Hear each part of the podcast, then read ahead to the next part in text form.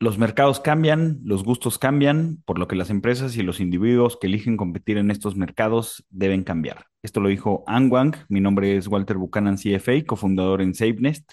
Mi nombre es Luis González, CFA, y hoy vamos a hablar de mercados de carbono. Y para ello tenemos a Eduardo Piquero. Él, Eduardo, es director de México CO2, empresa del Grupo de la Bolsa Mexicana de Valores, dedicada al desarrollo del mercado ambiental en México y América Latina. Eduardo es además consejero del Climate, Action Reserve, el estándar del mercado de carbono de California. Sin más, comenzamos.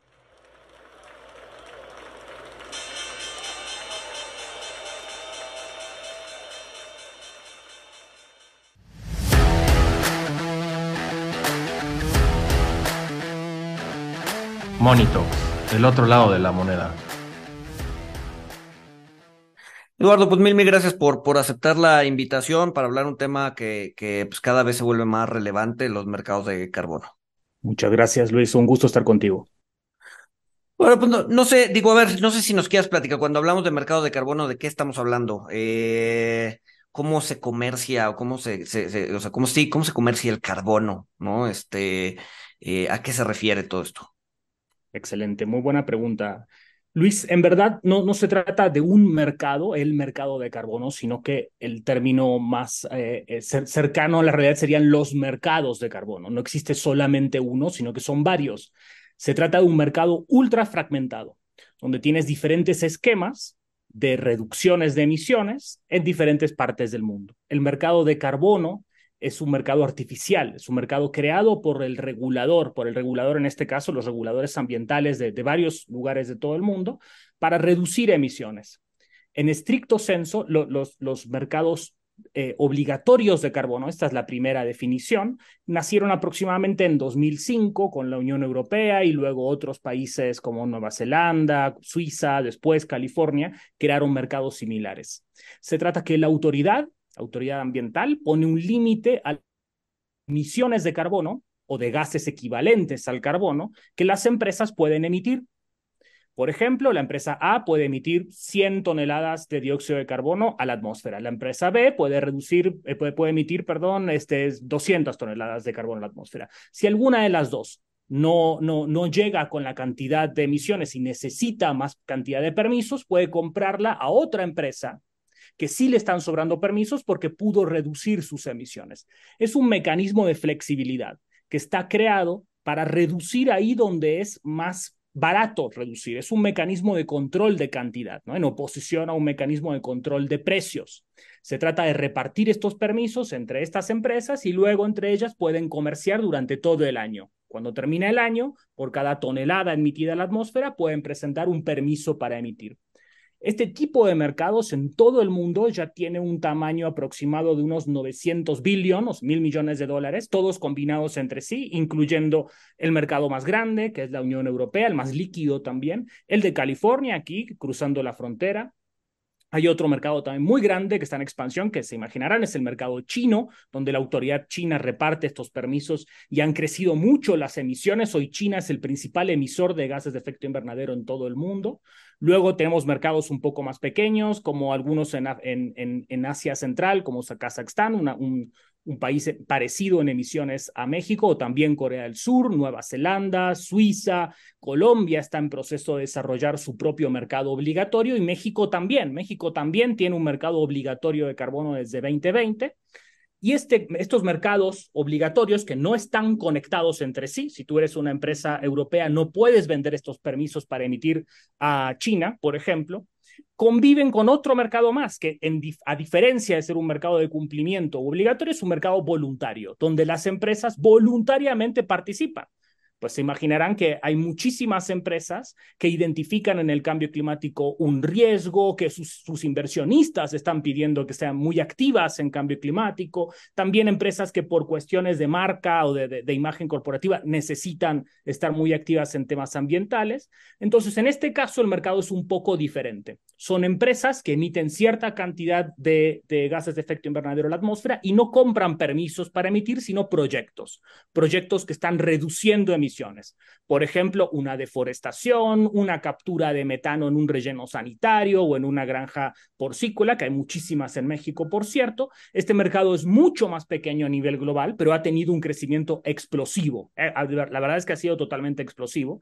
Eh, ha duplicado su tamaño en los últimos dos años aproximadamente. Hoy está un poco por arriba de los 2 billones, 2 mil millones de dólares a nivel global. Y México tiene un rol muy importante. México es un lugar a donde las empresas les gusta venir para comprar específicamente proyectos forestales, porque eh, tenemos una característica en México que es el tipo de propiedad de la tierra, donde son, comunales, participan muchos dueños de la tierra a la vez. Entonces, comprar un proyecto, mejor dicho, las reducciones de emisiones de un proyecto forestal también es apoyar a una comunidad, es un proyecto ambiental que también es social. ¿Quiénes son estos compradores? Muchas empresas que, eh, vamos a decirlo así, no tienen bandera, muchas eh, petroleras, muchas mineras, muchas empresas también del sector financiero que están muy activas en el mercado eh, eh, internacional porque emiten mucho la atmósfera, entonces tienen que reducir sus emisiones. Esto también está muy relacionado con la meta de, de, emisiones netas cero que muchas de estas empresas se pusieron hace un par de años y hoy son de los principales compradores en este otro segmento que son los mercados voluntarios o de precumplimiento, que sería el término más adecuado.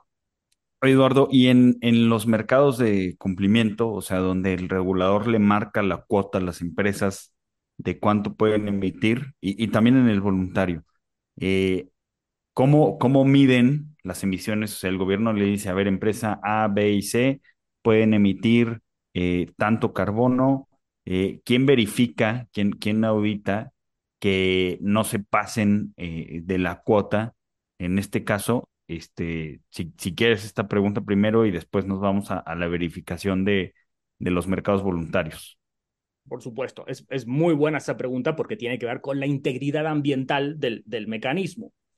Lo primero que sucede en un mercado eh, obligatorio, en cualquier mercado obligatorio, es que las empresas reportan a la autoridad cuánto emiten a la atmósfera durante años y años y años. En el caso de California, fueron 10 años antes que la autoridad era, bueno, basta, vamos a ponerle un límite y vamos a poner una trayectoria para abajo. En China fueron tres años, en Colombia eh, apenas van comenzando, en Chile, por cierto, en la región eh, tienen aproximadamente cinco años y en México desde 2014 es obligatorio que las empresas emitan un reporte y se lo entreguen a la autoridad. Este reporte tiene que estar verificado por una tercera parte autorizada por la autoridad vale decir como estas casas que, verifican las normas ISO, más o menos son, son, son, más o menos las mismas, pues vienen, auditan que efectivamente la cantidad de gases corresponda con la cantidad emitida a la atmósfera y este reporte junto con el reporte de verificación son entregados a la autoridad. Cuando el mercado ya está funcionando y las empresas tienen que efectivamente demostrar que están reduciendo, entregan un reporte similar a la autoridad y la autoridad además hace revisiones aleatorias. Para que se den una idea, solamente en el caso de Alemania hay una oficina de 150 personas que todo el año está revisando los reportes de emisiones de todas las empresas en Alemania para certificar que efectivamente están en la trayectoria hacia abajo que, el, gobierno alemán les exige bajo el sistema de comercio de emisiones. Lo mismo se repite en California, lo mismo se repite, por ejemplo, en, muchas de las provincias de China que emiten más que México. Entonces, la autoridad tiene este doble control por un tercero independiente y por una oficina propia. Cuando existe una corrección, le pide a la empresa que la efectúe. Es muy difícil que esto ocurra. Cada vez más los reportes de emisiones son automatizados. Eh, entonces tienes ya, programas en la punta de la chimenea de las empresas que sabes efectivamente con un margen de error muy pequeño cuánto estás emitiendo la atmósfera. ¿Por qué, por qué, por qué no simplemente reducir? ¿Por qué, por qué, eh, por qué vender lo que te sobra? ¿No? Es decir, eh, yo tengo permiso de, no sé, tengo 100 permisos, nada más uso 50. ¿Por qué no simplemente esos 50 se pierden, los que no usé, y así se baja más o, se obliga a bajar más a las empresas. O sea, ¿por qué, por qué la necesidad de venderlos? Esa es una, una, una eh, también muy buena pregunta, porque le estás creando un incentivo adicional a la empresa para que reduzca. El efecto ambiental de reducir no importa dónde se produzca, en Baja California, en Suiza o en Tokio, el efecto ambiental de reducir es uno. No importa dónde reduzcas, lo importante es que reduzcas.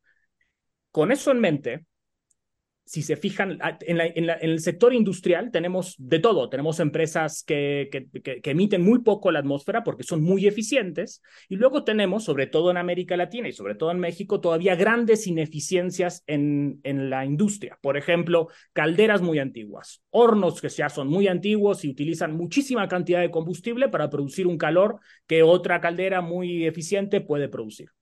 Entonces, creando este incentivo, le das un valor adicional para que las empresas se modernicen, logren la reducción más barata, o sea, con, una señal de precio de emitir a la atmósfera baja, pueden eh, cambiar equipos, pueden reducir emisiones a un precio muy, económico. Y pueden vender estos, estos permisos adicionales en el mercado para que otra empresa, a la cual es más caro o es imposible reducir, por ejemplo, hay sectores donde no hay tecnología para reducir, Em, por ejemplo, en, en, los materiales para aislar eh, energía eléctrica, los, transformadores que hay a veces en las calles, no tienen un reemplazo y eso emite la atmósfera. Entonces, por lo tanto, ahí tienes una empresa que todavía es cautiva de una misma tecnología. Eh, en definitiva, este mecanismo, que es un mecanismo de flexibilidad, cuyo éxito ya está probado, ya, ya vamos varios años y ahora les cuento sobre eso, eh, es el mecanismo más costo efectivo, esta sería la denominación, en la cual la economía con el valor más bajito, con la inversión más bajita, puede reducir mucho. La otra alternativa es forzar a las empresas a reducir, hacerlo obligatorio. Como les decía, algunas empresas lo pueden hacer, muchas otras no van a poder y van a, van a perecer en el camino. Y por último, en oposición a un control de cantidad, tienes el control de precio. Poner, decirles, bueno, es muy, es muy caro emitir la atmósfera, tienes que pagarme a mi gobierno pues por, por emitir tanto la atmósfera. Esto es un impuesto al carbono que existe en algunos lugares, pero también le pone, le pone la vara muy alta para, para, emitir la, a, la, atmósfera a varias empresas y no es el mecanismo más flexible. El mecanismo más flexible es el control por cantidad, el sistema de comercio de emisiones, los, los, mercados eh, obligatorios. En, mencionabas que hay casos de éxito en, mercados obligatorios. Eh, o sea, ¿tienes alguna estadística de, cuánto se ha logrado eh, reducir o cómo son los, casos de éxito? Porque con, lo que comenta Luis de, o sea, ¿por qué vender los, los créditos que me sobran? Eh, pues a lo mejor algunos pensarían que puede ser un mercado suma cero, ¿no? Si yo tenía 100 y utilicé 50, pues otra empresa compra los 50 eh, y al final, eh, pues lo que yo no emití lo va a emitir alguien más. Correcto, pero la cantidad de permisos totales va bajando a medida que transcurre el tiempo. Entonces te das el control de la cantidad de todas las emisiones a la atmósfera al gobierno. Entonces sabes perfectamente cuánto vas a emitir año con año. Mira, en el caso de la Unión Europea, ya hay varios estudios de universidades totalmente independientes, alrededor del 15, 16, 17% de reducciones de emisiones debido al sistema de comercio de emisiones, al mercado de la Unión Europea, que es el más avanzado de todos, el más antiguo también. Eh, sobre todo las reducciones están en la modernización de la industria, en la, inversión en estas, en estas eh, plantas que son antiguas, sobre todo en el sector de acero, en la generación de energía eléctrica, etc.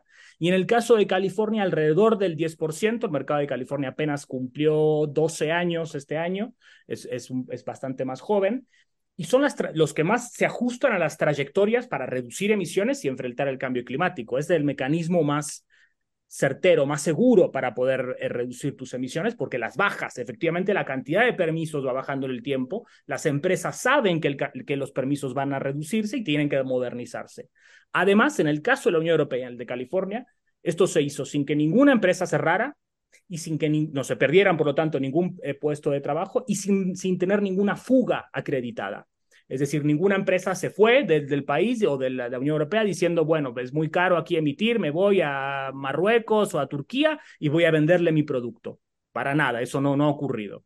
Entonces, es, es el mecanismo que más conocemos para reducir emisiones, ¿no? Los mercados obligatorios de carbono. Ahora, ¿qué pasa si te, si, si, si, te vuelas, ¿no? Es decir, eh, entre los permisos que te dan, los permisos que compraste, tuviste 100 permisos y al final terminaste emitiendo más de lo que esos 100 permisos te daban, ¿no? ¿Qué, qué, qué sucede en ese caso? Supongo que hay multas, pero ¿cómo, o sea, ¿cómo funciona? Efectivamente, así es. Si no pudiste comprarle a nadie más o te, te, dormiste, te quedaste dormido y llegaste al final y, y enfrentas una, una, una, una, una, penalidad. La penalidad varía según el, el mercado. En el caso de la Unión Europea tienes una multa de 100 euros por cada tonelada que no presentes, con un permiso, o sea, viene ahí el señor y pues tienes que pagarle 100 euros. Del lado de California, la multa no es monetaria, sino que te dicen, bueno, perfecto, muy bien, pero el año que viene por cada permiso que no me entregaste me tienes que entregar cuatro. O sea, es una multa en cantidad. tienes que eh, eh, enfrentar esta obligación al año siguiente.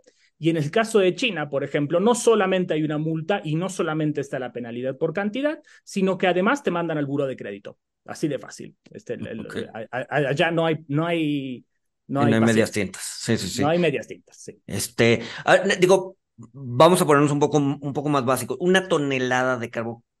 ¿Qué es una tonelada de carbón? ¿Qué representa? Es o sea, ¿tienes algún símil para decir es una persona respirando un año? No sé, no sé, o sea, para un poco para contextualizar que es una tonelada de carbón.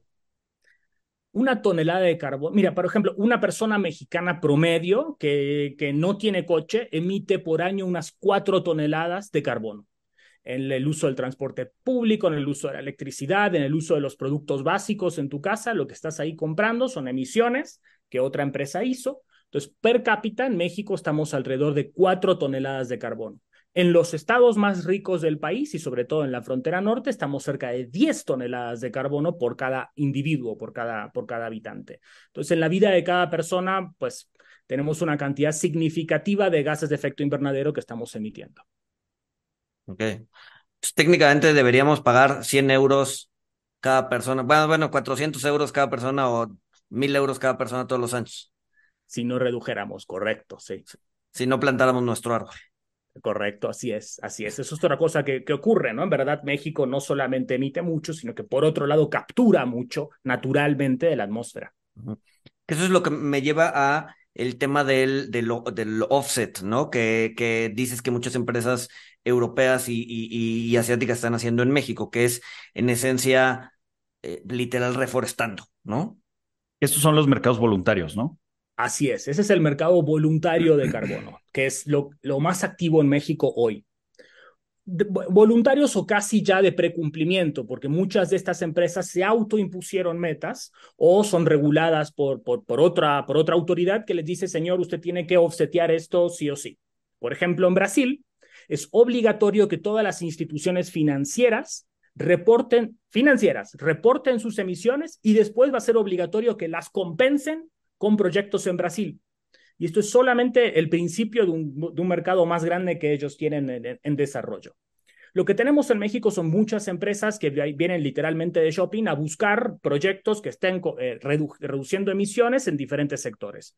Mencionaban los proyectos de reforestación, sobre todo lo que están buscando no es reforestación, sino cuidado forestal, mejorar el cuidado forestal de las superficies verdes del país, que está muy deteriorado, por cierto, proteger sobre todo a los manglares. Los manglares, México tiene un problema muy serio con los manglares, hemos perdido ya la mitad de todos los manglares de todo el país. Si no los protegemos, pues además son como un colchón contra los huracanes, contra el aumento del nivel del mar, son fábricas de peces, tienen otros beneficios y crecen lentamente, entonces ahí tienes otro tipo de proyectos.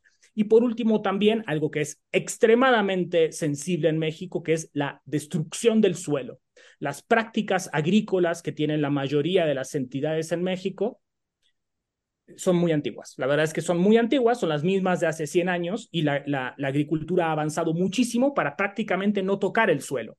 Y los suelos también capturan carbono porque están hechos de, las hojitas, de las plantitas, de, los, de los pedacitos de las plantas que se quedan ahí y eso es un colchón de carbono, esa, ese, ese, ese mm, eh, eh, colchón negro que tiene el, el, suelo, que también está capturando carbono de la atmósfera. Y si no lo cuidamos, se deteriora y se pierde muy rápido. Y además significa que perdemos la fertilidad del, del, del, del, suelo. Por lo tanto, cuidar los suelos es otro tipo de proyectos de carbono que México está mirando con mucha, con, con, mucha atención. Oye, Eduardo, hablas de, de que no es tanto reforestación, sino cuidado de los bosques, manglares y, del suelo. Entonces, aquí, aquí lo que eh, entiendo y, lo que quizá genera, genera polémica, pero creo que, creo que es importante eh, recalcarlo. O sea, no, no, si yo tengo un terreno que tiene eh, manglares, o si yo tengo un terreno este, que está en una, en una zona boscosa, Eh, o sea, no, no voy a poder vender los, los créditos, los bonos en el mercado voluntario por plantar más, sino que simplemente eh, ya, ya está el manglar ahí, ya está el bosque ahí, eh, y yo utilizo, pues sí, la, la absorción de carbono que genera est- esta área y vendo estos créditos, este, que, que, que más que nada eh, o sea, es, es como ponerle un precio al, al, bosque, al manglar, al, al, al- al cuidado. ¿Es, es, es- es correcto?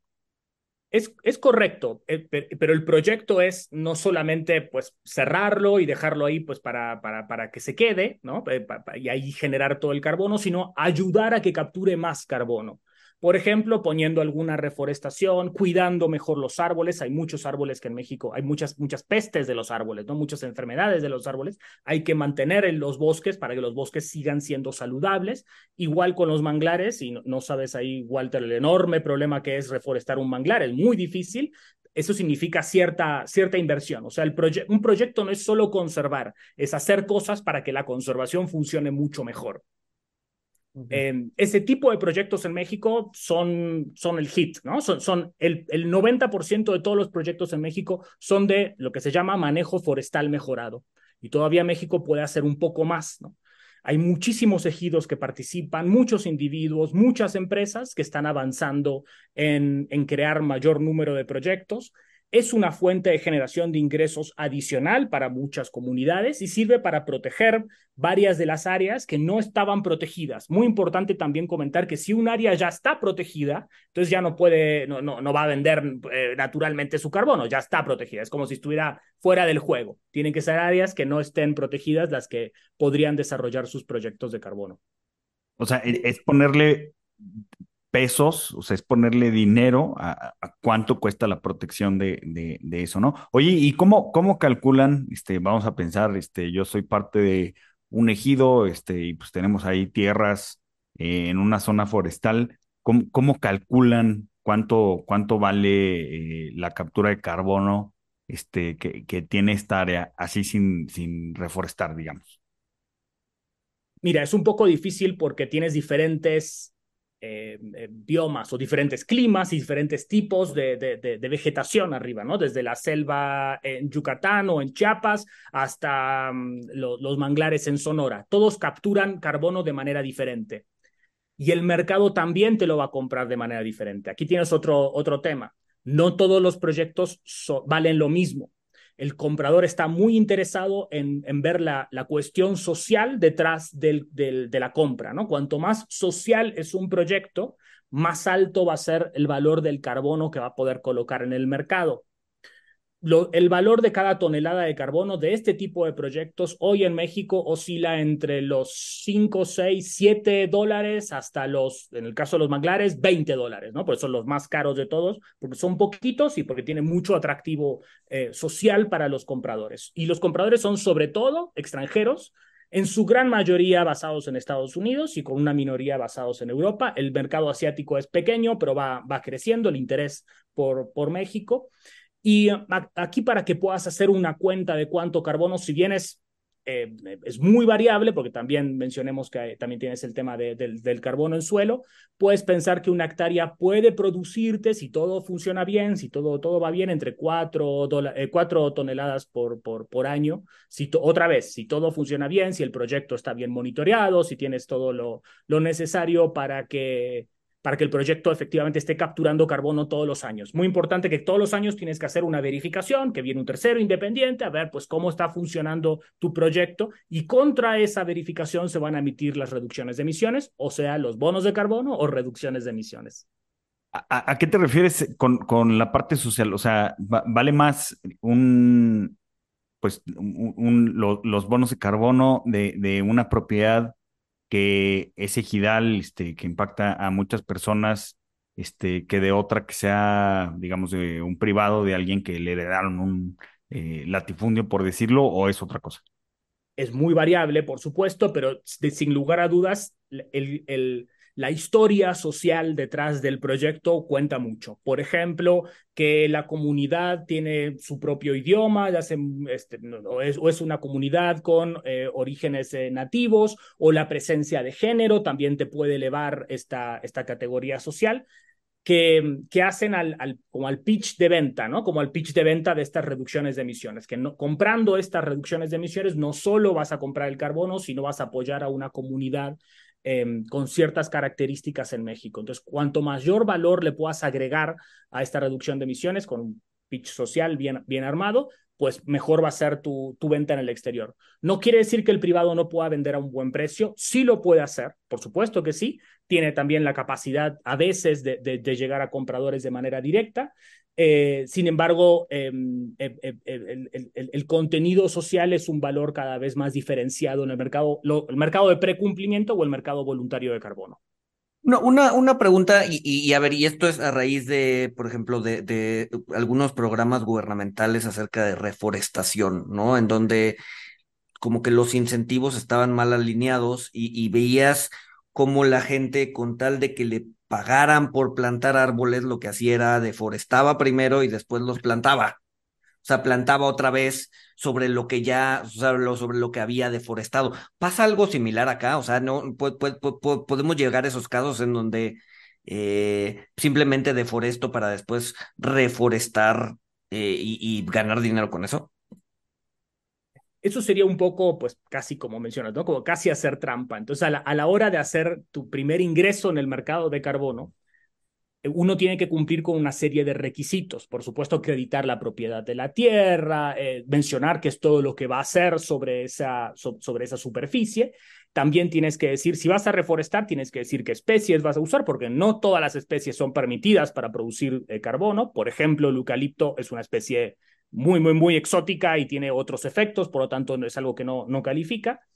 Y tienes también que probar que el terreno el cual vas a utilizar, vas a hacer el proyecto, no fue deforestado durante los últimos 10 años. Okay.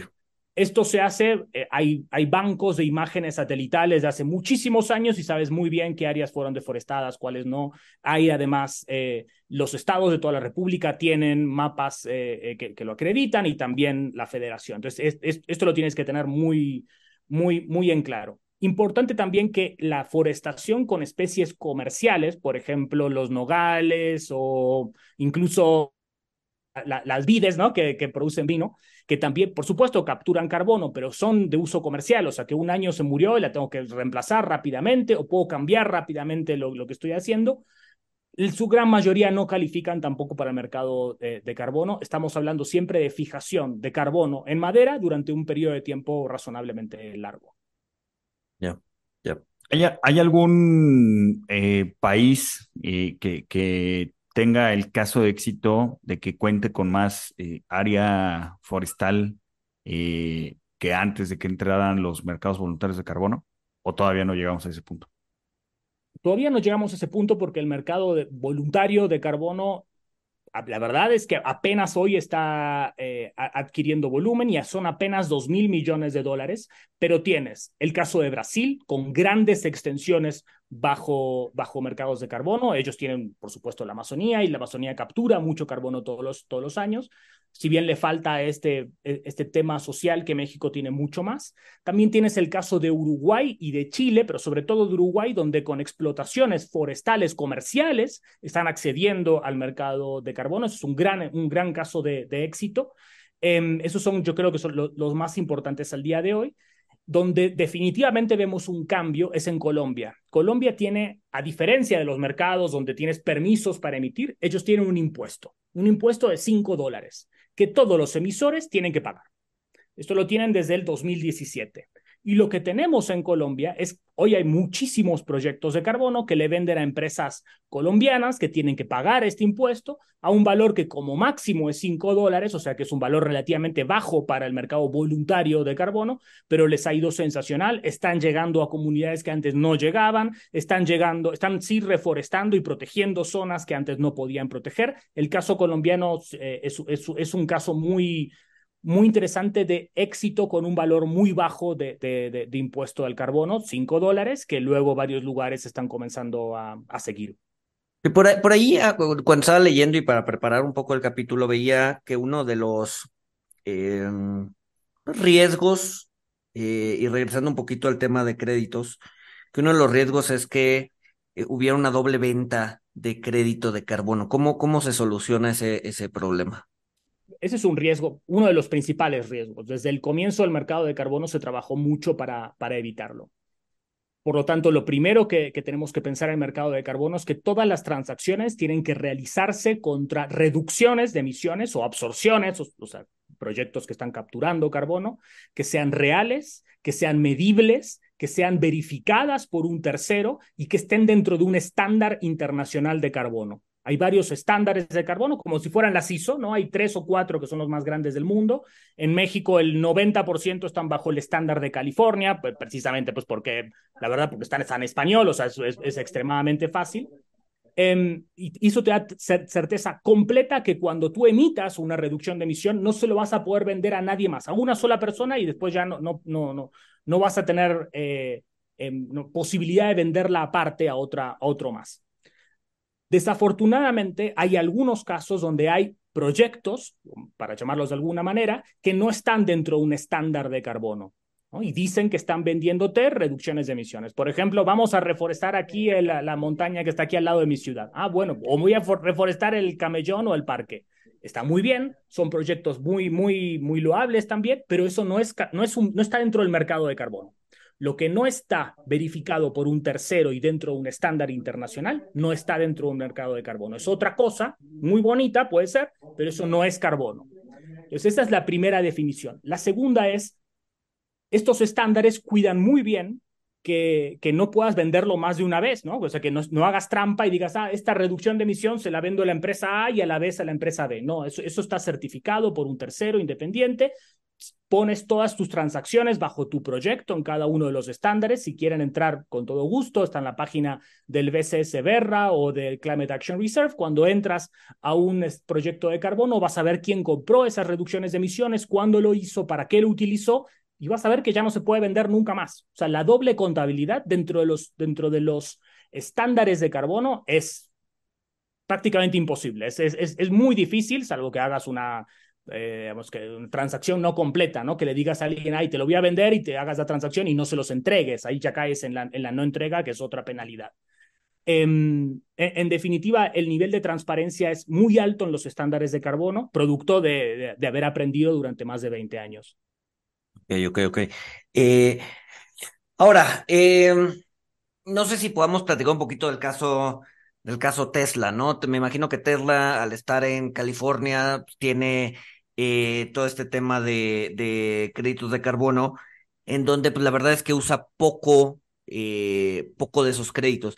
¿Por qué el gobierno le daría tanto crédito a Tesla? Es decir, sabiendo que es una empresa que no va a emitir tanto, ¿por qué, por qué le sobran tanto y por qué y, bueno, y de hecho varios trimestres como que vendieron, vendieron estos, estos, estos créditos y generaron una utilidad. Entonces, ¿por qué, por qué simplemente no reducirle el número de créditos de carbono a Tesla eh, y, evitar que se venda, que venda tantos, ¿no? Claro, pues sucede que los países emiten por diferentes razones.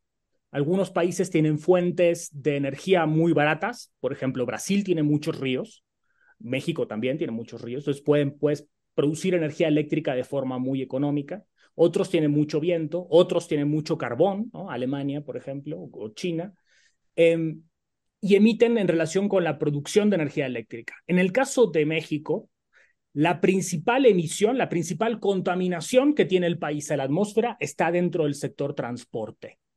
Tenemos un sistema de transporte altamente ineficiente y una flota de transporte que además va creciendo todos los años, o los coches de la gente va creciendo todos los años, y estamos también emitiendo cada vez más a la atmósfera. Lo revolucionario de Tesla es que pues abrió muchísimo mercado y no estoy aquí para contarlo, pero eso es un producto altamente innovador que luego varias marcas eh, logran seguir. Em, pero la reducción de emisión no viene por el coche. Es decir, si, si tu coche eléctrico se carga con energía que viene de la red y tu red se produce, eh, ahí produces la energía eléctrica con carbón, con diésel o con gas natural, sigues emitiendo la atmósfera. Probablemente mucho menos que con, que con un coche de combustión interna. pero sigues emitiendo mucho la atmósfera. En el caso de Tesla y en el caso específico de Tesla en algunos lugares en Estados Unidos como California, emite muy, muy poquito a la atmósfera porque la red es muy limpia, ¿no? California va rumbo a cero emisiones en la red eléctrica dentro de algunos años y de hecho ya lo ha alcanzado en algunos, en algunos momentos. Em, por lo tanto, ahí casi, casi hablas de, cero emisiones en, el uso de, de, los, de los Teslas. Y además en los Estados Unidos hay un programa para poder apoyar a los eh, coches eléctricos, incluso la última fue el Inflation Reduction Act, donde ahí podías obtener algo de créditos para, para, para seguir produciendo eh, componentes de, de, de, automóviles eléctricos en México y a veces hasta fuera de México, ahí, ahí perdóname, en Estados Unidos. Em, por lo que lo que vemos en Tesla es un aumento de los créditos que el gobierno otorga, los gobiernos en Estados Unidos otorgan para que los usuarios puedan adquirir coches eléctricos, sobre todo Tesla, que sigue siendo la marca más elegida por los americanos, y probablemente veamos algo así también en, en México en algunos años, con incentivos para poder e-, electrificar el transporte un punto muy importante sobre el sector de transporte es que lo principal va a ser la masivización del, transporte, que las redes de autobuses, que los metrobuses, que los trolebuses, que absolutamente todo se vuelva eléctrico con fuentes renovables. Ahí es donde tenemos el gran desafío, además de la flota de los, individuos, que eso poco a poco se, está logrando electrificar en los países más desarrollados, pero las flotas masivas siguen siendo un, un, una barrera muy grande. Eh, pues Eduardo, no sé, algo, algo, algo más. A mí ya se me acabaron las preguntas, pero no sé si, si no estamos preguntando algo que no, que, que se está fuera del radar, tú que estás más metido en, en el tema. Yo les puedo contar que México no se queda atrás. México tiene un sistema de comercio de emisiones que está en su fase piloto y pues ahí va, pero hay varios estados en México que pusieron sus propios sistemas, ¿no? Y estos son impuestos, donde por emitir tienes que pagar. Querétaro tiene el más alto de todos, Guanajuato lo acaba de imponer y ya se empieza a cobrar. Otros estados como Tamaulipas, Colima, Zacatecas, Durango, Yucatán, cada vez son más, ya son nueve, incluso, incluso el Estado de México, ya son nueve estados con impuestos a las emisiones. Son impuestos estatales son impuestos a nivel estatal, sí, pero también cubren fuentes federales. Entonces, si eres una, una empresa que emite mucho la atmósfera y estás regulada por la federación, también lo tienes que pagar. Esto lo acaba de decir hace algunos años, ya no lo acaba de decir, no es ninguna novedad. La Corte Suprema, o sea, que le dio la a los estados lo pueden pagar con dinero o lo pueden pagar, adividen, con reducciones de emisiones que vengan de proyectos en México. Entonces ahí tienes una demanda adicional para proyectos forestales, para proyectos de metano, para proyectos de transporte también. Y estos esquemas van a nacer, bueno, ya están naciendo, son bastante maduros en algunos casos eh, y están teniendo un éxito importante. La verdad es que están teniendo un éxito bastante importante y conviene seguirlos de cerca porque sin lugar a dudas, a medida que se acerque la primera meta de reducciones de emisiones de México, va a haber más estados que van a imponer situaciones parecidas. Piensen sobre todo en estados más industriales, o sea, siempre pienso en la frontera norte del país. Vamos a ver algún tipo de esquema eh, parecido a los esquemas que tienen ahora en el Bajío. Em, y que se pueden pagar con proyectos que estén reduciendo en México y otra vez, ¿no? Certificados por un tercero y vas a tener integridad ambiental para asegurar que México llegue a sus metas de reducciones de emisiones, que cada vez la tiene difícil, no solamente por ciertas políticas, sino porque el nearshoring, que vengan empresas nuevas, significa que vas a emitir más a la atmósfera. Entonces vas a, vas a tener un incremento en las emisiones. Entonces aquí tienes que machar muy bien las emisiones a la atmósfera que van a crecer y tu trayectoria que tienes que tener para alcanzar las metas del Acuerdo de París. Claro, pero bueno, ahí, ahí, ahí, digo, ahorita, ahorita pensando en lo que dijiste del norte, es mucho más industrial que el sur. Eh, pues un, un, un, mercado o una forma para desarrollar el sur del país es a través de este tipo de, de mercados, ¿no? En donde el norte puede desarrollar proyectos en el sur, ¿no? Eh, y, que parte de esa derrama de los estados del norte pues, terminen en los estados del sur eh, y pues obviamente eh, bajando ese, gap que, históricamente ha existido entre ambas zonas de México, ¿no? Es una muy buena visión, por supuesto que sí. Definitivamente esa es la estrategia a seguir. Ojalá que ese se, pueda consolidar. Y te voy a dar un ejemplo. Te había mencionado Querétaro. Si buscas en cualquier mapa de, estos que están en Internet, Querétaro, vas a ver que hay una zona de Querétaro que es muy árida y luego hay una zona muy verde, que es la, Sierra Gorda. La Sierra Gorda tiene un sistema para protección, de protección de Querétaro hace muchísimos años, que no, no vale al, no, no, no, tiene caso comentar ahora, pero compáralo con los estados vecinos y vas a ver como un sistema de financiamiento de la industria pudo eh, conservar una zona que, que, produce mucha agua para la ciudad de Querétaro, o sea, muchos beneficios ambientales para la ciudad, eh, y que ha tenido mucho éxito, ha tenido muchísimo éxito y sin, sin dudas en un país tan amenazado como México, México está muy amenazado por el cambio climático, vamos a verse replicar en lugares muy parecidos. El norte tiene muchos recursos, muchas industrias están estableciendo ahí, van a emitir cada vez más y necesita colaborar, necesita pues servicios ambientales que, que estén en el país, que es algo que el sur, sudeste puede ofrecer, puede ofrecer muy bien. Claro. ¿Tienes, tienes en, en, en mente de qué tamaño es eh, eh, este mercado que se está creando en México en términos de, de ya sea de créditos de carbón o de proyectos eh, voluntarios? Claro que sí. El mercado de precumplimiento, o sea, el mercado de los, de, los, de los estados, de los estados en sí, más o menos oscila el millón de toneladas de dióxido de carbono. Esto, si quieres, lo puedes multiplicar por 10 dólares, ¿no? O sea, más o menos un mercado de 10, 15 millones de dólares anual de este, apenas este año. Ahora, lo interesante es que este año duplicó el año pasado. Y con toda certeza, con la entrada en vigor de Guanajuato, un estado que emite muchísimo, y luego otros estados que comentamos, este incremento va a seguir eh, durante los años que vienen. Esto es una macro tendencia. Afuera de ese mercado, afuera del mercado de precumplimiento, tienes proyectos que están vendiéndole a alguien en, en otro sitio. Ahí lo que vimos en México es que aproximadamente casi 1.5 millones de toneladas o millones de créditos de carbono se generaron el año pasado. Otra vez, este año el incremento es de más o menos el 50%. No, nos, no, no, no fue muy bueno, tuvimos una sequía muy, muy, muy seria en, el, en, algunos, en algunos lugares del país, por lo que el, el porcentaje de carbono bajó un poquito en algunos sitios pero otra vez es un incremento sustancial de acuerdo a los, de acuerdo a los últimos años. El número de proyectos pasó de menos de 100 en 2020 a más de 400 en 2023. Oh. Entonces sí, no solo, no solo es el tamaño, sino la tendencia. La tendencia va al alza de manera importante, ¿no? Correcto, correcto. De ese tipo específico de, de proyectos, ¿no? De conservación en zonas forestales y a, después manglares, esos son los, los proyectos estrella. Perfecto. Walter, no sé si quieres agregar algo más. No, muy interesante. Eh, mil gracias, Eduardo, por habernos acompañado. Eh, y pues bueno, sin más, nos escuchamos el siguiente eh, miércoles.